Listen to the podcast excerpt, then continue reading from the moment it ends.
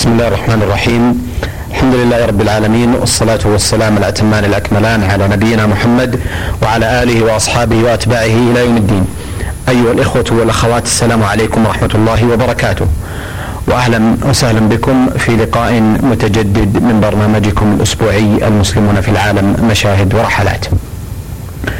نلتقي في هذا اللقاء كالعادة مع معالي الشيخ محمد بن ناصر العبودي الأمين العام المساعد لرابطة العالم الإسلامي والباحث بالرحالة المعروف. آه، لا أملك في مطلع هذا اللقاء إلا أن أرحب باسمكم جميعا بمعالي الشيخ محمد شاكرا له بين يدي هذا اللقاء تواصله في هذه اللقاءات المباركة. فأهلا وسهلا بكم. أهلا بكم وشكر الله لكم.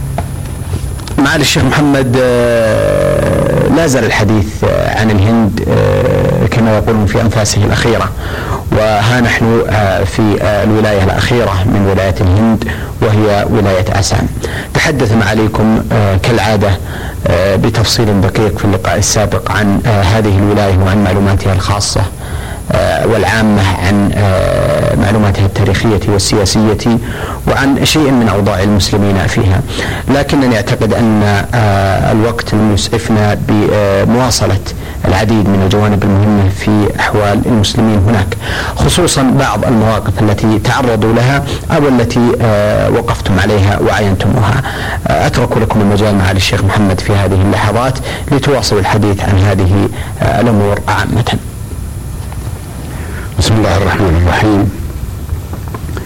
الحمد لله رب العالمين وصلى الله وسلم وبارك على سيدنا ومولانا عبده ورسوله محمد وعلى آله وصحبه أجمعين. أما بعد فإن الحديث كما كرمتم يتواصل عن آه، ولاية آسام الهندية وقد سبق في الان قلنا في الحلقة السابقة إننا بدأنا الجوله فيها منذ أول ساعة وصلنا فيها إليها وقد آه، أمضينا آه، يومين تحدثنا آه، عما أجرناه فيهما في الحلقة السابقة. أما الآن فإننا نواصل الحديث فنقول إننا وصلنا أيضا التجوال في ولاية آسام الهندية. وقد عجبت من كثرة المؤسسات الإسلامية من المساجد ومن المدارس الإسلامية ومن دور الأيتام ومن مدارس تحفيظ القرآن. وهذا ليس عجبا من الإخوة المسلمين في الهند ولكن العجب من هذه الولاية التي لم نكن نعرف عنها شيئا يعني لم نكن نعرف عن نشاط الإخوة المسلمين فيها شيئا من قبل.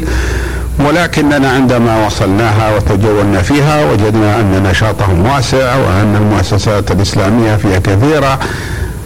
فمثلا آه، نحن تجولنا كما قلت في أكثر من خمسين ما بين مدينة وقرية كبيرة في أسام.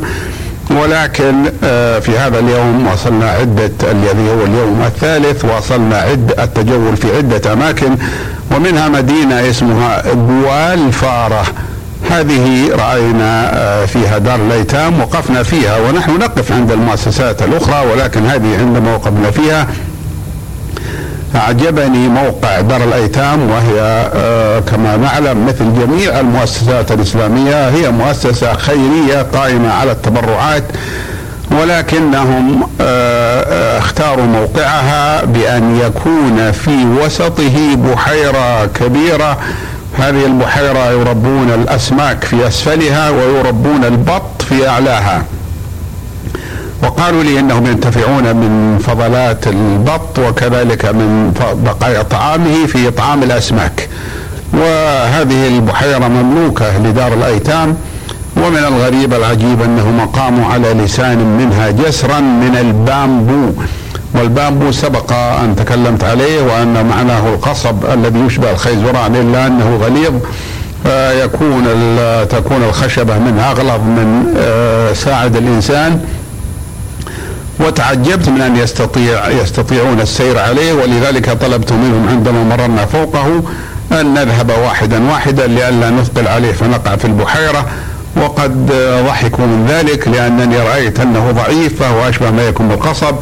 على أي حال نحن مررنا آه، ثلاثة ثلاثة ولم يتأثر هذا الجسر وعندما وصلنا إلى هذه إلى داخل دار الأيتام عجبنا عجبا منها لأن فيها أكثر من 300 يتيم ما بين كبير وصغير وقد جعلوا للصغار فصولا أماكن خاصة بهم وللكبار كذلك من أجل استيعاب الدراسة والمقررات الدراسية. ومن الطريف أن أحد الطلاب وهو وعمره في السابعة وفي السابعة من العمر تلا علينا تلاوة من القرآن تلاوة آه، جيدة واسمه ظهور الإسلام. أنا سألته لأعرف اسمه بعد أن تلا قرأ القرآن قراءة جيدة متقنة. قلت له ما اسمك يا صغير قال اسمي ظهور الإسلام. قلت هذا اسم كبير لأن عمرك في السابعة ولكن نسأل الله سبحانه وتعالى أن ينصر بك الإسلام والمسلمين مثل ما آه مثل إخوانك.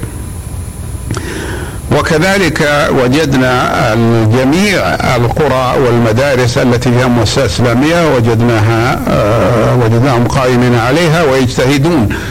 ولكن بعضها يحتاج إلى المزيد من الدعم والتأييد لأن بعضها ينقص تنقصه المباني وبعضها ينقصه ملابس الطلبة لأن دور الأيتام هؤلاء مثلا بالنسبة لدور الأيتام آه، هم يأكلون ويشربون ويلبسون على آه، حساب من نفقة دار الأيتام التي هي مؤسسة خيرية كذلك المدارس الإسلامية الطلاب فيها يعيشون ويقيمون ويأكلون ويشربون على آه، نفقة هذه المدرسة الإسلامية.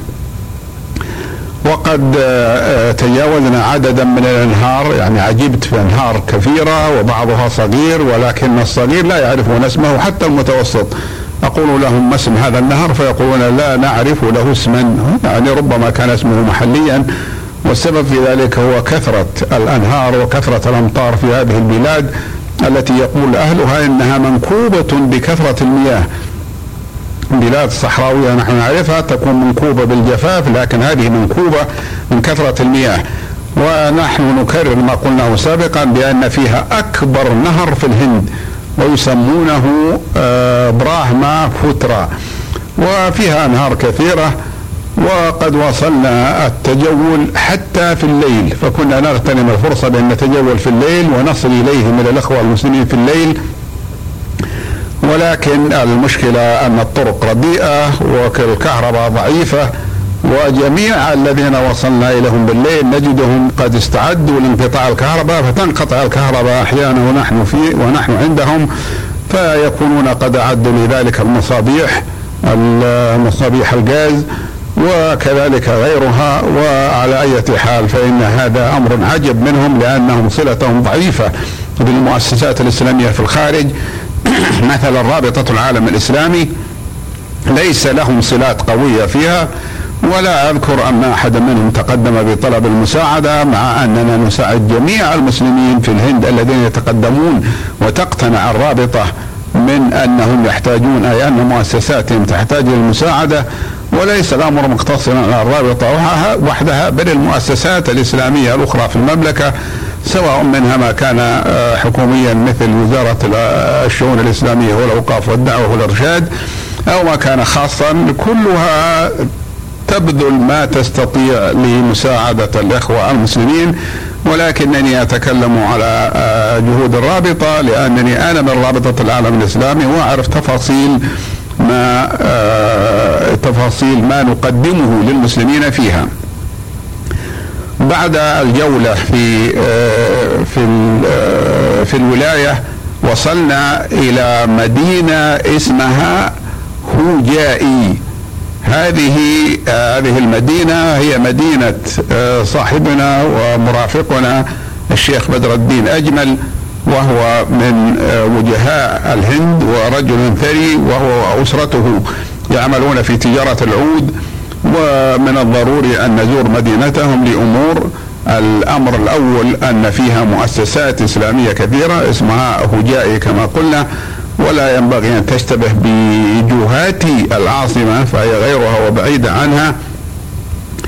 وقبل أن نصل إلى المدينة أرانا أخانا أخونا الشيخ بدر الدين أرانا مزرعة لهم خارج المدينة تبعد عن المدينة بنحو 25 كيلو متر ومن أعجب ما أرانا فيها أشجار العود ففيها مئتا شجرة من أشجار العود أي عود البخور الغالي الثمين ولكنها لم تغرس إلا منذ نحو عشرين سنة أو ثمان عشرة سنة وأخبرونا أن العود لا يكون فيها إلا بعد أن يتم عمرها 27 سنة فأكثر وقبل ذلك لا يكون فيها عود. وقد عجبت وتأملت هذه الأشجار فإذا بي أجدها أشجار سوقها معتدل سوق جمع ساق ومعتدل مستقيم وهي تشبه الكينة على البعد. إذا كانت الكينة مستقيمة الساق وترتفع رأسيا وقد أرونا أمرا عجبا وهو ينسف جميع ما كان لدينا من المعلومات عن العود. فأذكر أنني كنت قرأت في كتاب باللغة العربية عن الهند اسمه الهند في العهد الإسلامي وكاتبه كتب يقول إن عود البخور في الهند وهو يوجد كما قال في آسام وفي آه، البنغال في في جهة البنغال الجهة الشمالية من البنغال ويقول إن هذا العود يكون من عروق شجر في الغابات. ولكن لما وصلت إلى هناك عرفت أن عرفت أنه ليس من عروق الشجر وعرفت شيئا عجبا لم أكن سمعت به من قبل وهو أن هذا العود الطيب الرائحة الغالي الثمن انه سببه دودة أي إن دودة تسلط على شجرة العود فتحدث فيها ما يشبه السوس أو النخر فأثر أثر هذه الدودة هو هذا العود الطيب. فإذا وقعت ليس في في في عروقها وإنما في ساقها إذا وقعت في على شجرة وقد رأيت بعد ذلك الدودة لأن أخواننا الاخ بدر الدين أجمل وأسرته عندهم محطة تجارب وعندهم أناس متخرجون من الجامعات وقد وكلوا إليهم دراسة أحوال هذه الدودة لأنهم إذا تمكنوا من تنميتها أي أن يجعلوها تتوالد ثم يجعلوها تتسلط على أشجار العود فإن معنى ذلك أن يكون عندهم ثروة هائلة من أو من من العود ولكنهم حتى الآن لم يصلوا إلى ذلك. فهذه هذه الدودة تكون في ساق الشجرة وغالبا ما تكون على ارتفاع متر أو مترين. فإذا وقعت فيها وعرفوا أنها آه أنها قد أكلت أو أتلفت في رأي الدودة وهي في الواقع حسنت الشجرة فإنهم يقطعونها ويأخذوا يقطعونها تماما على آه ارتفاع مثلا آه 10 سنتيمات أو 20 سنتي من الأرض. ثم ينقون العود منها بأن يبعدوا الخشب ويصبح العود هكذا. ثم بعد ذلك هذه الشجرة آه، تبرم أي آه، تخرج أغصان جديدة وتستمر تطول. وبعد فترة إذا قدر لها أن تسلط عليها هذه الدودة فإنها يصبح فيها عود البخور. والإخوة من أسرة أجمل قد غرسوا في عدة أماكن أشجار من العود ذكروا أن أشجار العود عندهم هي ثلاثة آلاف وثمانمائة شجرة وأنهم يعملون في أن يجنوا منها العود ولكنهم لم يتمكنوا حتى الآن آه، من ذلك وإنما هم تجار يشترون العود طبيعيا من الغابات أي من, الذين يجدونهم في الغابات ويتاجرون فيه. ولكنهم لم يستطيعوا من أن آه، يأخذوا العود من الشجر التي غرسوها. وقالوا أن السبب إن من أسباب ذلك أن الشجرة لا يمكن حسب التجربة أن يكون فيها عود إلا بعد أن تتجاوز 27 سنة من العمر. آه ثم بعد ذلك دخلنا إلى مدينة آه هوجائي. وقصدنا آه، مركزا يسمونه مركز الزهور وقصد من ذلك صناعة العطور لأن عندهم آه، أماكن وبل ومعامل لصناعة العطور فمن ذلك أنهم يغرسون نوعا معينا من الورد فهذا الورد يعصرونه ويبيعون دهن الورد. وكذلك عندهم أشجار أخرى يستخرجون منها العطور في هذا هذا المركز الذي هو في الحقيقة مركز تجارب وحديقة يعني تجولنا فيها وأعجبتنا وكل هذا آه، خاص لهم أي ليس للحكومة فيه دخل. كان آه، الوقت عندما وصلنا قد آه، قارب غروب الشمس فانتقلنا إلى قصر له ضخم لا شك أنه يشبه قصور الملوك ولا أعتقد أن أحدا من أهل الهند في المدينة أو ربما في أسام كلها من غير آه، عنده مثل هذا القصر سواء كان عاملا في الحكومة أو من غير عاملين في الحكومة لأن أنا رأيت المؤسسات الحكومية مؤسسات ضعيفة و آه، عليها مظاهر المسكنة أما هذا بيت فإنه قصر من القصور وأثاثه كذلك أثاث قصر من القصور وقد نمنا فيه أول الأمر صنعوا مائدة كبيرة أحصيت الذبائح التي أتوا بها كاملة بدون تقطيع وهي أربع ذبائح من الغنم وهنالك آه، أعداد ضخمة من الدجاج لأن أهل الهند يفضلون لحم الدجاج على لحم الغنم. وهنالك الأسماك وقد آه، جلس معي على المنصة الرئيسية. لا أقول المنصة وإنما الخوان الرئيسي والخوان هو الفراش الذي يوضع عليه الطعام ما نسميه مقابل لما, نسميه أصماط جلس 62 من كبار المدعوين من الموظفين ومن التجار ومن طلبة العلم. وأما الباقون فقد جلسوا على أماكن أخرى. آه نمنا في بيتهم آه وهو أفخر من الفندق وأفضل وبطبيعة الحال نحن ضيوفهم. ثم في الصباح تجولنا في الحقيقة في الحقيقة في حديقة المنزل. فوجدنا فيها أشجارا كثيرة من أشجار العود مغروسة ولكنها لا تزال حديثة الغراس بالنسبة إلى عمرها المفترض. ووجدنا فيه أيضا بركة ضخمة لا ينشف ماؤها وفيها قوارب للنزهة. ومن الطريف أن هذه البركة غنية بالأسماك حتى إنهم اصطادوا الأسماك بشباك ونحن نرى ثم تركوها بعد ذلك يرون إياها ثم يغمسونها ثانية في ماء البحيرة لأنهم لا يريدون أن يأخذوها منها. وبعد ذلك آه، تجولنا في مدينة آه، هجائي هذه. فاطلعنا على المدارس وعلى المساجد وعلى دور الأيتام ويعني على جميع المؤسسات الدينية. أحسنتم معالي الشيخ. آه، شيخ محمد آه، أيضا الزيارات التي قمتم بها لبعض المؤسسات والجمعيات الإسلامية العاملة في اسام هناك هل يمكن أن تسلطوا الضوء وتلقوا لنا نظره على أنشطة هذه المؤسسات الإسلامية؟ الواقع أنها مؤسسات إسلامية كثيرة ومن الصعب الحديث عن كل واحدة حديثا مبسوطا عن كل واحدة منها ولكننا نستطيع أن نتحدث حديثا مجملا فنقول إنها تتألف أولا من المساجد وكل مسجد له مجلس إدارة وبعضهم يجعلون مجلس إدارة المسجد أو جمعية المسجد تكون حاضرة عندما نأتي فنجلس معهم ونتحدث في موضوع المسجد وهل يحتاج إلى زيادة آه، مثلا توسعة أو يحتاج إلى أي شيء آخر. وهنالك المدارس الإسلامية وهي مدارس البنين ومدارس البنات. ولقد عجبت في أن كل من فتح افتتح مدرسة للبنين فإنه يفتتح بالطريق الأولى مدرسة للبنات لمدرسة إسلامية لتربية البنات وتعليمهم تعليما إسلاميا وهذا أمر مهم جدا وخاصة في الهند وأمثالها من البلاد التي فيها الحرية التعليم. فهو اولا آه، يفيد المسلمات في تعليمهن أمور دينهن والثاني ينقذهن من أن يذهبن إلى مدارس أخرى. والثالث آه الثالث أن بعضهن يتوظفن مدرسات ومعلمات وينفع الله بهن وأما أكثرهن الغالب منهن فإنهن يتعلمن العلم الديني لأجل منفعتهن في المستقبل وتثقيفهن وكذلك تعليم أولادهن تعليما إسلاميا آه، بمعنى أنهم يتعلمون آه، مبادئ الإسلام وأحكامه المجملة وكذلك يتعلمون التربية الإسلامية.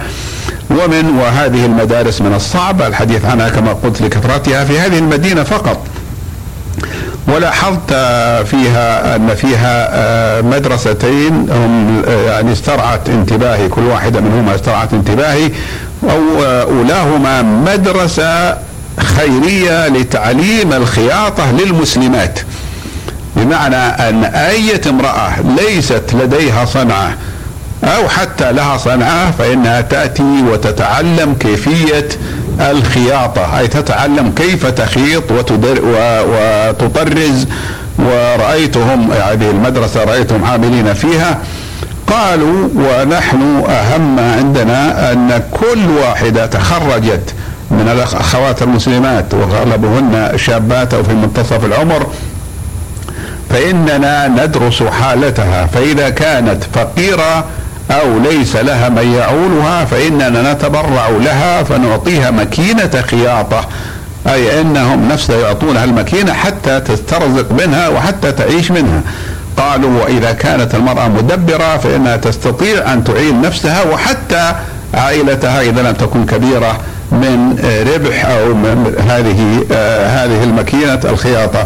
وهذا أمر عجب. وأما الأخريات فإنهن يتعلمن ويذهبن ثم بعد ذلك وصلنا إلى مركز لتعليم الشبان المسلمين بعض المنه بعض المهن التي التي يمكن أن تساعدهم في الحياة. أذكر أننا عندما دخلنا أحدها أمر طالبا فيها اسمه حفيظ الدين ابن قسط الحق. ولك أن تتصور عراقة هذه هذين الاسمين اسمه حفيظ الدين وهو بالضاء اخت بالضاء اختط, حفيظ أي ممن يحفظ الله بهم الدين. هذا تفسير. أو ممن حفظ الله الدين آه، دينه. ووالده اسمه قسط الحق. آه، الظاهر لي أنهم لا يعرفون معنى قسط الحق وإنما هذا كما قلنا أنهم آه، يذهبون إلى المشايخ وطلبة العلم عندما يولد لأحدهم ولد. فيدعو لذلك الولد ويسميه باسم عريق مثل هذا يكون تعلمه من الكتب العربية أو يكون أخذه من اسم عالم من العلماء أو شيخ صالح من مشايخهم. وحفيظ الدين ابن قسط الدين عمره تسع سنوات تكلم باللغة العربية فلم ألاحظ عليه أي غلط. فالمسلمون هناك في آسام وفي الهند كلها لكن في أنا أتكلم على آسام يحرصون على أن يعلموا أولادهم مبادئ اللغة العربية الفصحى. وكثير منهم يتكلم العربية ولكنه لم يمرن عليها. لذلك إذا كلمته وبخاصة إذا أسرعت أو تكلمت بشيء من اللغة العامية فإنه يصعب عليه فهم ذلك وحتى إذا فهمه فإنه يصعب عليه الإسراع إلى التحدث فيه بسبب عدم التمرن أو عدم تكرار الحديث والاستماع إلى اللغة العربية. لأن آه، عقله يكون قد فهم العربية ولكن سمعه يكون دون ذلك سرعة في سرعة الفهم وكذلك لسانه يكون دون ذلك في آه، سرعة الفهم. فتجولنا في هذه هذه المدارس وكذلك تجولنا آه، في غيرها من المؤسسات الإسلامية وصلينا مع الإخوة المسلمين في مساجدهم وكانوا يحسنون الظن بي فكل مؤسسة وصلناها أو مسجد صلينا فيه يطلبون مني أن ألقي فيهم كلمة. وفي الحقيقة أنا أستجيب إلى ذلك لأن هذا أولا أن فرصة الحديث إلى إخواننا المسلمين وعددهم في العادة يكون كثيرا بحيث أنه إذا جاء ضيف أمثالنا يكون عندهم معرفة قبل ذلك بوقت كاف ربما يومين أو ثلاثة. فيأتي منهم بعض أهل القرى البعيدة ويأتي إليهم أهل المكان فيجتمع من ذلك ألوف وهذا ليس في مبالغة. فبعضها ممكن يزيد على عشرة آلاف وبعضهم على عشرين ألفا حتى إن المساجد تمتلي والشوارع نفسها يكون فيها أناس. فهذه فرصة للحديث آه، مع هؤلاء الأخوة المسلمين ولإبلاغهم تحيات إخوانهم في المملكة العربية السعودية وعلى رأسهم خادم الحرمين الشريفين الملك فهد بن عبد العزيز حفظه الله وجزاه آه، خيرا. لأن مجيئنا إليهم وذهابنا من الرابطة هو بسبب دعمه لرابطة العالم الإسلامي وتوفير الميزانيات لها سواء الميزانيات التشغيلية أو الميزانيات التي تنفق منها الميزانيات المالية بمعنى المبالغ المالية السخية التي تنفق منها الرابطة لمساعدة الإخوة المسلمين على مؤسساتهم الإسلامية. والشيء الذي كان يضايقني في مثل هذا الموضوع أن بعضهم يسارع لكي يمسح كتفي وبعضهم إذا لم يستطع لأن أخواننا يضربون نطاقا حولنا يخشون من مضايقة الناس لأنه إذا حصل ازدحام لم يستطع المرء أن يتحكم في نفسه لأنه يكون مدفوعا من الذين بعده بطريقة غير بطريقة آلية أي غير مقصودة. فكانوا يحموننا منهم يعني ناس من الأقوياء يحموننا من الزحام وبعضهم إذا لم يستطع فإنه يلمس طرف الثوب. وطالما رأيت بعضهم يجلس إلى الأرض لأنه وهو واقف لا يستطيع أن يمس طرف ثوبي أو طرف عباتي فيمسها يطلب بذلك التقرب. نحن لا نقره على ذلك ولكننا نذكر آه، ما فعلوه. أحسنتم معالي الشيخ محمد.